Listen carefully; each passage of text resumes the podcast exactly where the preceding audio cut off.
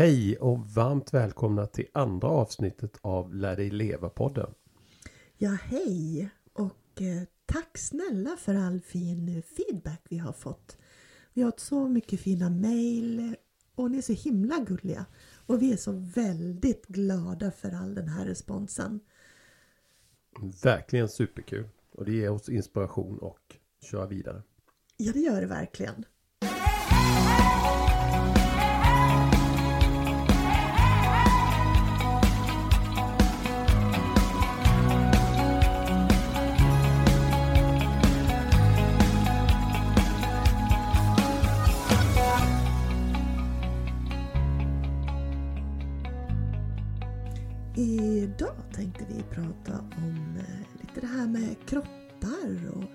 Tänker kring kroppar.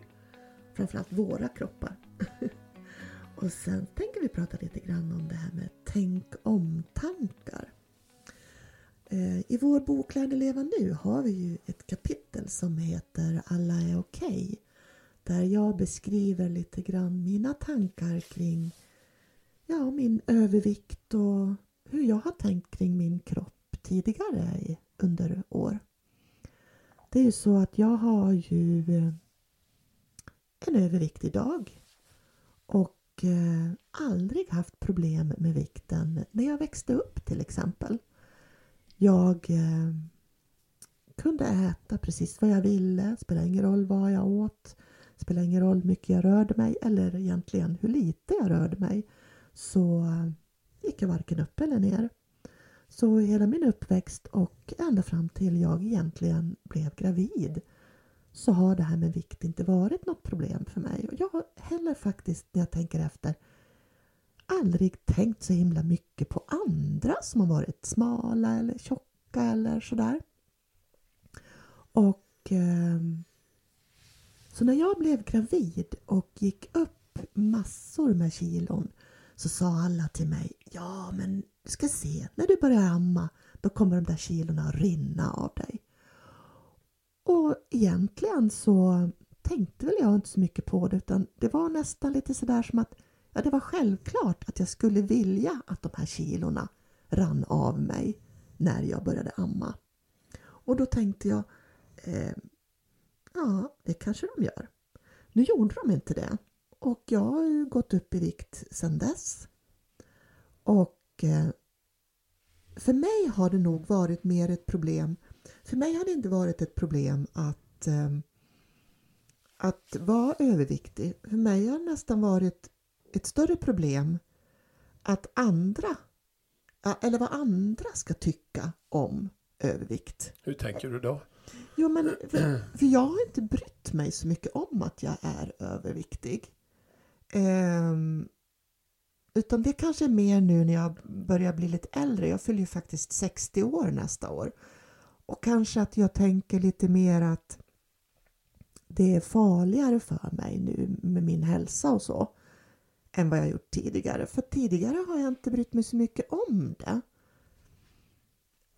Ja, det... men det finns ju två aspekter där. Det som du säger, dels det alltså hur man mår av och vad, vad som kan hända om man är överviktig på sikt.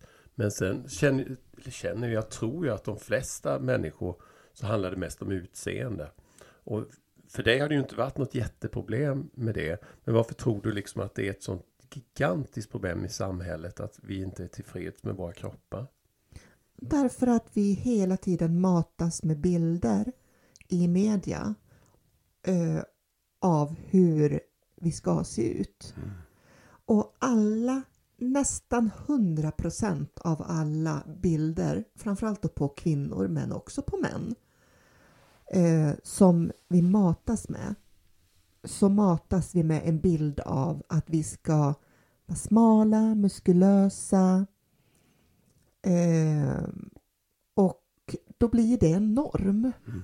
Och den normen är ju en falsk bild. För den normen är ju inte en norm i verkligheten.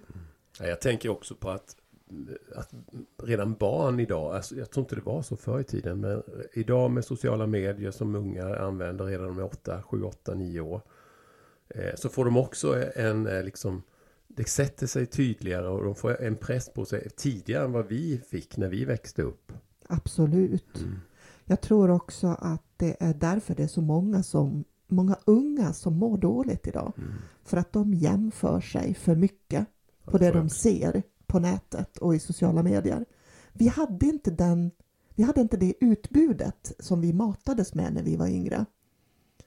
Även om vi naturligtvis hade magasin och tidningar och tv såklart. Men det är något helt annat eh, med sociala medier.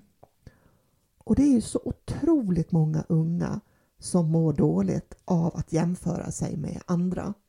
Och jag blir så ledsen när jag ser och, och tänker på vilket slöseri det är med energi och tid Verkligen. att, eh, att gå och vara missnöjd med sig själv. Vi är alla olika, det finns en mening med det det vi är alla olika, vi har olika förutsättningar, vi har olika biologi, vi har olika fysik, vi har olika... Eh, ja, vi är helt enkelt olika med olika förutsättningar. Och eh, jag tycker det, istället skulle vi bejaka, bejaka det vi själva tycker om, det vi själva eh, vill eh, och hur vi själva vill vara. Jag kan ju känna igen det där att eh, alltså jag hade ju också eh, för mig handlar det inte om övervikt utan för mig handlar det mycket om längd när jag växte upp.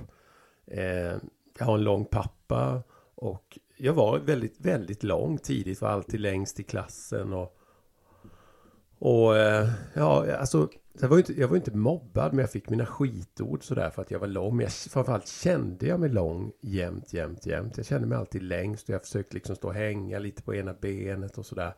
Eh, för att jag inte skulle uppleva det så. Och sen, alltså, så var det någon sån här grej, jag vet inte om vi skriver om det i boken också. Det var någon granne som dök upp någon gång som jag inte hade sett på länge. Nere där, vi, där mina föräldrar hade sommarstuga. Som sa, gud vad du är lång, du skiter väl fullständigt, skiter du fullständigt hur du ser ut eller något, något åt det hållet, så sa han. Och jag vet, det satte sig så jäkla hårt alltså. Och jag vet att jag var livrädd. För att jag växte, växte jättemycket när jag gick i sexan, sjuan sådär. Så jag, jag var jätterädd att jag skulle bli liksom typ 2,10 eller något sånt där. Om det nu är något fel att vara med 2,10, det behöver det ju inte vara. Men jag var rädd för det. Eh, nu blev jag ju 1,93 vilket är en inte alls onormal längd. Men, men alltså det satte sådana spår i mig så att jag har haft med mig det långt, långt, långt i vuxen ålder. Alltså att jag mått dåligt av min längd. Och det har också hämmat mig i många situationer. När jag var yngre sådär, man skulle träffa tjejer och sådär. Jag var jättenoga liksom att jag aldrig liksom sådär ville vara tillsammans med eller stöta på någon tjej som, som var kort eller sådär. Och en gång i skolan så, så var det en klasskompis till mig, eh, en tjej då, som sa, vi hade fått skolfotona vet jag, så satt de alla och tittade på sina skolfoton och sådär. Och varandras skolfoton, så sa hon så här, fan du, du är ju himla söt alltså, eller snygg sa hon till mig. Eh, Jag tror vi gick i sjuan eller åtta. Det är ju synd bara att ingen kan vara ihop med dig bara för du är så himla lång. Alltså det satt ju otroligt djupa sår i mig. Mm. Eh, och det gick ju till och med så långt att eh, jag tror jag gick första året på gymnasiet eller något sånt där. Så, så, så till och med gick jag, gick jag till, det här låter helt galet när man säger det nu efteråt. Men jag sökte upp en läkare, eller jag gick till läkare. Han undrade, "Ha, vad ska jag hjälpa dig med? Så frågade jag honom, vad kan du göra mig kortare? sa jag. Okej, ja, den här frågan har jag aldrig fått i hela mitt liv, sa han. Eh, hur tänkte du då? Ja, men kan man göra, kan man kapa någon del liksom på benen så man blir kortare eller någonting? Alltså det, det låter ju Mm. galet. Och jag vet han som herregud, snälla lilla vän. Det är inte det minsta fel på din kropp liksom. Eh, och det är väl lite sådär att jag hade en, en, en, eh, en syn på min kropp som inte var, jag kan tänka mig sådana som är ano- anorektiska. Man har inte liksom en, en vad brukar man säga? Man Susanne? har inte den här verklighetsbilden Nej, av precis, hur det verkligen. verkligen Nej, ser jag ut. såg, mig, jag såg mig på ett sätt som inte var som det egentligen var. Mm. Jag förvrängde den bilden. Mm. Jag tänker också på när, för jag vet när vi var i tonåren, jag och mina tjejkompisar, så minns jag en gång hur, hur de nöp mig i midjan och var så avundsjuka på att jag inte hade någonting som man fick tag i. Och, och då så, så sa de, sa de att, att och du, du har ju liksom ingenting där i midjan som man kan nypa tag i. Och då tänker jag, jag minns att jag tänkte att men herregud, de är ju inte heller tjocka. Och de, det, det kanske var så att de fick tag i någonting när de nöp sig i midjan. Men ingen av dem upplevde ju jag någonsin som tjock. Och det blir något slags eh, konstig acceptans av att bete sig så när ingen protesterar. Ja, men vi söker någon perfektion som inte är, är möjlig att nå. Ja, Jag vet också, ett annat exempel var eh, vi, eh, jag arrangerade Kalmarmässan, det var ju när vi var ju så vi träffades en gång i tiden. Eh, en stor konsumentmässa. Och eh, då hade vi, på den tiden, här, vi hade någon sån här Fröken Kalmar eller något sånt där. Det var tjejer som, som tävlade. Och eh, den tjejen som vann i alla fall. Eh, sen fick jag höra via en väninna till henne då, så, för hon var, hon var alltså där klassiskt verkligen snygg. Nästintill vacker. Eh, då, sa hon, då vet jag, hon sa, ja men hon är ändå inte nöjd, sa hennes väninna. Jaha, vad är det då? Är hon? Ja, men hon, hon har sådana komplex för sina långa fingrar. Då hade hon ändå hittat något fel. Fast vi utomstående skulle tycka att hon, wow, liksom, hon har, hon har ju allt. Men det, så, då, då skämdes hon. Så hon höll in sina fingrar när hon satt i möten och för att inte liksom... Så att även de som vi tror kanske, åh gud, de måste vara helt tillfreds. De, har, de hittar något annat. Och varför håller vi på så här? Det är ju det är, helt att vi, knasigt. men det är som att vi letar efter någonting och, och fokuserar på som är dåligt istället för att leta efter någonting och fokusera på som är bra. Och jag tänker att det här med långa fingrar, det är ju jättevanligt att man upplever det som någonting vackert. Men inte hon. Nej. Och att det är så otroligt subjektivt det här med vad vi tycker är vackert och inte. Och det gör det ju absolut ännu mer sjukt att vi kan gå och inbilla oss att någonting är fult eller fint. Eftersom en, det en tycker är fint tycker en annan är, är, är fult. Eh, och egentligen är vi ju fina och vackra och fulländade allihop hur vi än ser ut. Eh, och på något sätt så tänker jag att det behöver, vi behöver hitta någon slags acceptans för hur vi ser ut.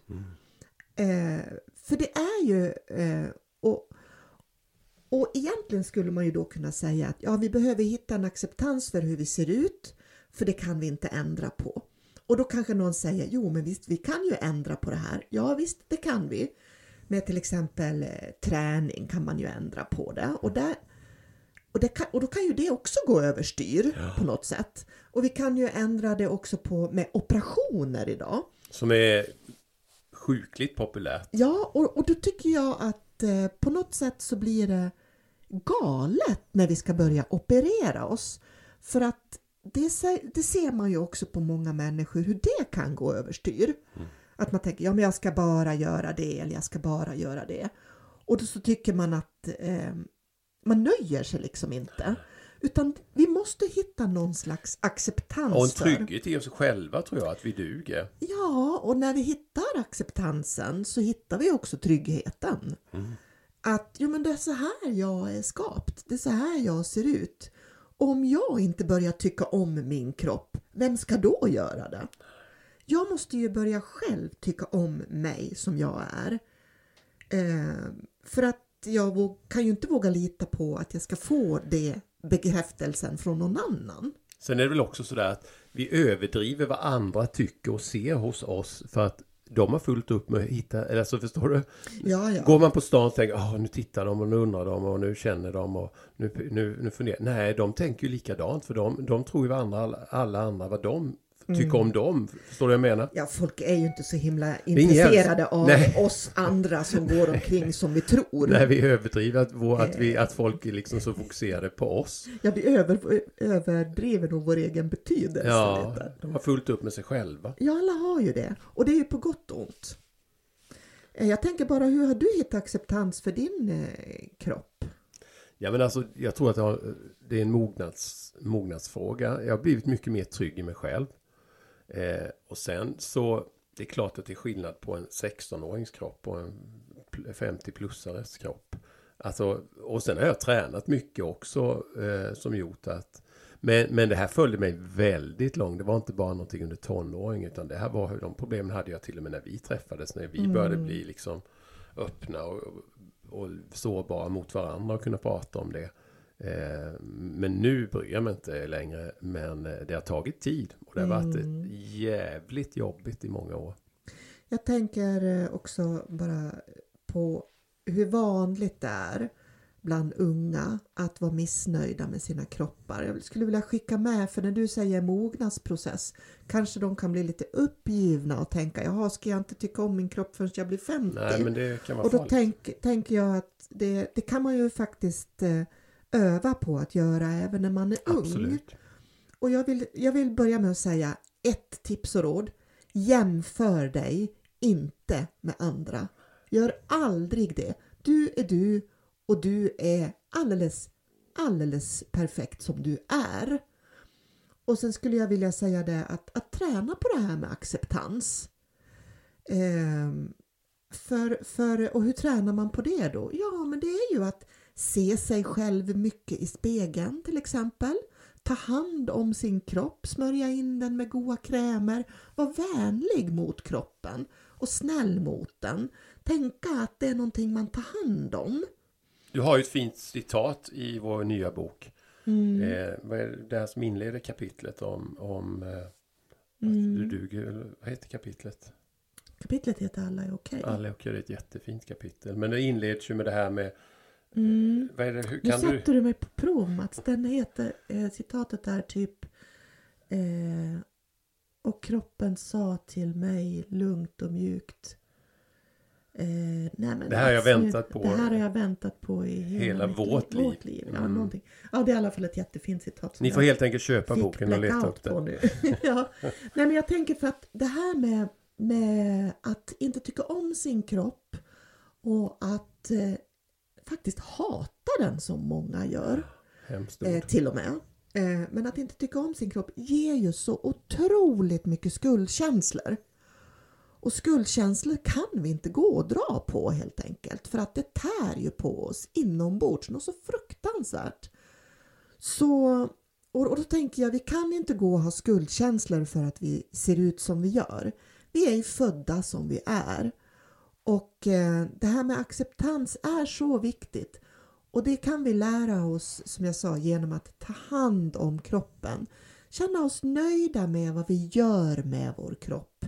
Känna tacksamhet mot, eh, till vår kropp och, och, och bejaka det vi faktiskt klarar av med kroppen. Ja men det är väl en fin För avslutning det är så det viktigt tycker segmentet. jag. Ja, bra. Ta en liten paus tror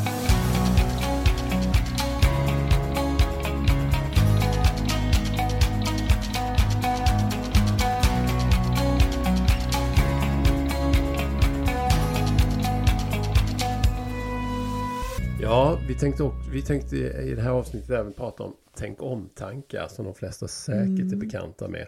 Faktiskt är att det hör ju ihop lite grann med Ja. det här med kroppar också. För att Absolut. Eh, man kan ju gå och tänka, tänk om inte de tycker jag är snygg och tänk om inte de tycker att jag duger och sådär. Ja, men det var väl kanske så vi ville få ihop det, det här med prata om två, Mm. två viktiga saker. Du har haft mycket tänk om-tankar. Ja, verkligen. Jag har inte haft så många. Jag är nog Kalmarmästare i tänk om-tankar. Eh, nej men varför, varför tänker vi så många, neg- nu pratar vi negativa tänk om-tankar. Jo men det är ju det är en överlevnadsinstinkt som vi har med oss. Vår, vår urtidshjärna, stenåldershjärna. Att man var tvungen att vara liksom överdrivet negativ för att överleva helt enkelt. Idag har vi ju inte de riskfaktorerna i livet.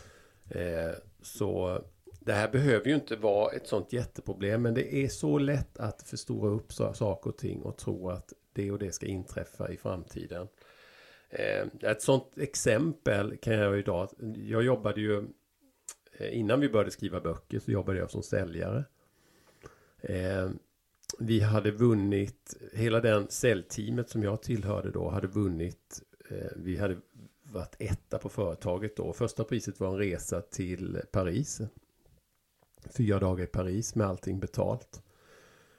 Eh, och jag vet så väl att jag fick ett mail och ett grattis eller vår försäljningschef ringde mig. Och genast så blev jag ju både glad och livrädd. För det här, på den tiden mådde jag inte bra alltså. Då hade, då liksom, var tänk om-tankar var femte minut. Och då tänkte jag, tänk om, eh, tänk om planet kraschar. Tänk om jag dör. Tänk om jag aldrig mer får träffa Julia och Susanne. Eh, tänk om eh, jag blir, får en panikattack i Paris och inte hittar tillbaka till mitt hotell. Eh, alltså det var 20, 50, 20, 30, 40, 50 sådana här tänk om-tankar. Så jag kapitulerade. Två dagar efter så ringde jag upp min försäljningschef. Jag vet inte, jag kommer inte ens ihåg, det är så länge sedan nu. Men, men om jag hittade på någonting att jag var sjuk eller jag, jag tror att jag ljög ihop någon historia. Men jag tackade i alla fall nej till resan. Mm. Och jag minns så väl när vi träffades igen, hela säljteamet och eh, hela mitt gäng då. Jag tror det var fem eller sex säljare då. De berättade hur otroligt roligt de hade haft i Paris. Hur fantastiskt det hade varit. Och hur mådde jag då? Jag mådde ju ännu sämre. Nu hade jag liksom missat något igen på grund av mina tänk om-tankar som jag hade förstorat mm. upp. Helt orealistiska, påhittade fantasier. Och det är lite så man, man eh, om man ska komma, alltså nu har jag ju kommit underfund med det här och då är det ganska viktigt också. Ja. Nej, men jag tänker så här för att eh, vi har ju alla olika typer av tänk om-tankar. För vi har ju två kapitel eh, eh, som handlar om det här. Alltså att, vi har ju också tänk om-tankar som kan vara galna ibland och som, eh, som man kan slå bort. Och då brukar vi säga det att om tänk om-tanken begränsar ditt liv då är det en tänk om-tanke som man behöver göra någonting åt. Absolut. För det finns ju lite så halvlarviga, galna, negativa tänk om-tankar också. Galna som vi, som vi beskriver om i boken. Ja. Eh, till exempel. Ja, mm, jo, vi har ju några mm. kapitel i nya boken. Mm. Men, men alltså, jag fick ju lära mig när jag gick i terapi eh, hos en eh, kognitiv beteendeterapeut att alltså enda chansen att, att bli av med de här, eh, liksom, det här som begränsar, det är att utmana utmana det man är rädd för. Det finns mm. ingen annan metod. Mm. Eh, och så har jag gjort nu sista 10-15 åren. Eh, jag gör det fast jag är skiträdd. Mm. Och jag gör det fast hjärtat slår hårt. Och jag gör det fast jag svettas och fast det är skitläskigt. För då det är definitionen på mod. Ja, men det är det verkligen. Att göra något trots att man är rädd. Ja, men alltså vi måste utmana här för att lära vår hjärna att mm. det här var inte så farligt som vi har gått och inbillat oss. Och sen när vi gör det nästa gång igen, mm. då, då, är vi lite lugnare för vi klarade det ju första gången. Mm. Och sen bygger man upp en ny trygghet och en mm. säkerhet så man, man, man inte får de här begränsade... Eh, annars blir det ett väldigt begränsat liv. Ja. Och man ska tacka nej till det och man ska tacka nej till det och man mm. vågar inte det och det är läskigt. Alltså man måste kasta sig ut. Och då vet ni när jag är ute och föreläser eller vi föreläser så brukar jag dra exempel på Det finns ju många som som Eh, när man är riktigt ångestfylld sådär så kan man, många tycker det är läskigt att gå på bio till exempel. Mm. Det är en mörk salong. Det är stängda dörrar. Det kan vara lite klaustrofobiskt. Eh, då, då vet jag, vi pratade om det, eh, eller jag, jag tror det var någon terapeut som pratade just om det exemplet. Alltså då måste man, det är inte bara att säga jag har jätteångest att gå på bio eller fobi för att gå på bio, jag vill inte gå in i mörkret. Då kan man ju inte bara säga, nej men nu ska vi gå in i en fullsatt, på lördag gör vi det. Utan man får ju liksom smyga det här steg för steg då. Mm. Man kan börja med att bara åka dit med bilen och parkera utanför biografen. Och sen åker man hem. Mm. Nästa gång går man in, kanske köper popcorn. Mm. Eh, så man är inne i den miljön. Och tredje gången kanske man, man köper en biljett och går in ja, och testar och se på filmen i 20 minuter. Och man vet att det är helt okej okay att gå ut. På så vis så, så lär man sin egen hjärna att det här är inte farligt, man klarar det steg för steg. Hjärnan får erfarenheter av att det är helt okej okay och inte farligt. Ja men exakt, så är det ju. Mm. Precis mm. så är det ju. Ja, för det är ju farligt att gå med tänk om tankar och inte göra någonting åt det. För det vi fokuserar på, det växer. Ja. Och är det så att man inte gör, eh, utmanar sig, sina rädslor, sina rädslor, då växer rädslan. Mm. Och det är ju jättefarligt. Och det blir motsatt effekt. Det blir motsatt effekt, ja. Och det finns ju också Eh, Jag har också fått lära mig, alltså, när, vi tänker på, när man säger tänk om-tankar så tror jag de flesta, i alla fall oroliga människor eller ångestfyllda människor, tänker att det är någonting negativt. Man kan ju också, man kan ju också ha positiva tänk om-tankar. Tänk om jag klarar att gå på bio. Tänk om jag eh, fixar att eh, åka till köpcentret. F- Tänk om jag kan bestiga berget eller tänk om jag, alltså förstår du vad jag menar? Man hela tiden, tänk om jag vågar eh, åka bil över Mm. en bro som många ångestfyllda människor har, har Mm. problem med. Eh, då peppar man sig själv istället för att dra ner sig själv. Mm. Och man kan ju fråga sig varför tänker vi de här negativa tänk om-tankarna? Men det är ju en uråldrig Ja, som jag sa förut. eh, eh, mekanism inom oss för att kunna vara ett steg före när hotet kommer. Men det behöver ju inte vara i den utsträckningen idag. Nej, exakt. Idag är det ju inte så. Vi har så mycket urgamla beteenden och hjärnspöken som sitter kvar i oss biologiskt. Som hade en funktion en gång i tiden men som inte har det längre.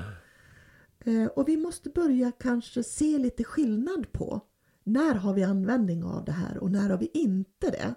Och då behöver vi aktivt, som du säger, vända på det för att eh, bli av med det. Mm, ja, men det finns massa bra. Ni har fått några tekniker där i alla fall. Men Mm. fler grejer skriver vi om. Ja.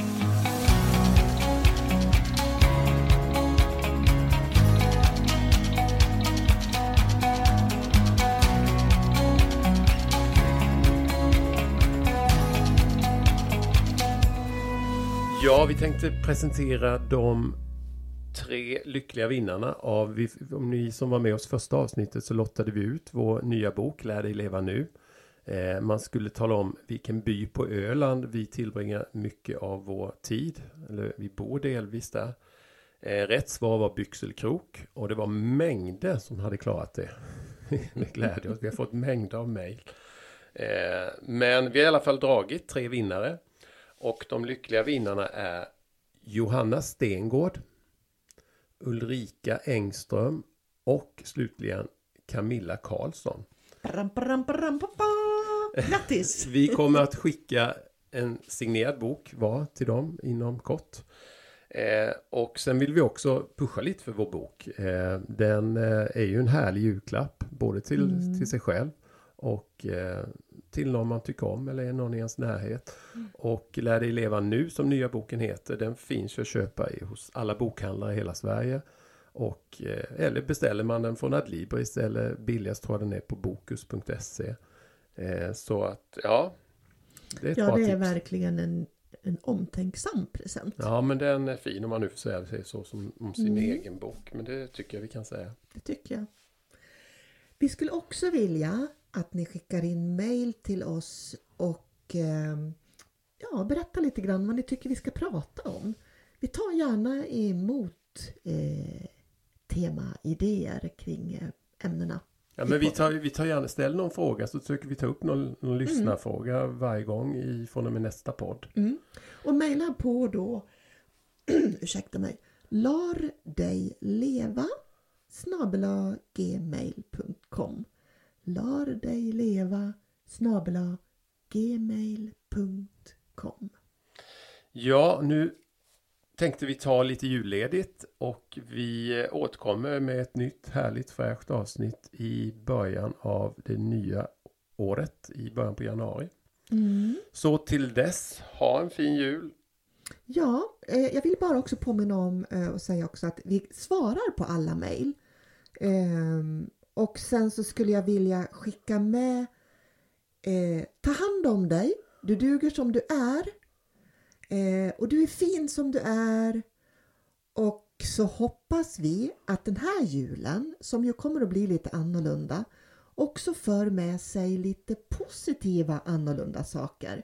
För vi tror att kanske den här julen inte blir lika stressig som kanske jular annars brukar vara. Absolut. Ja, men vi avslutar där och tack snälla för att ni har lyssnat. Och tack för den här gången. Tack så mycket! Hej då! God jul! Hej då!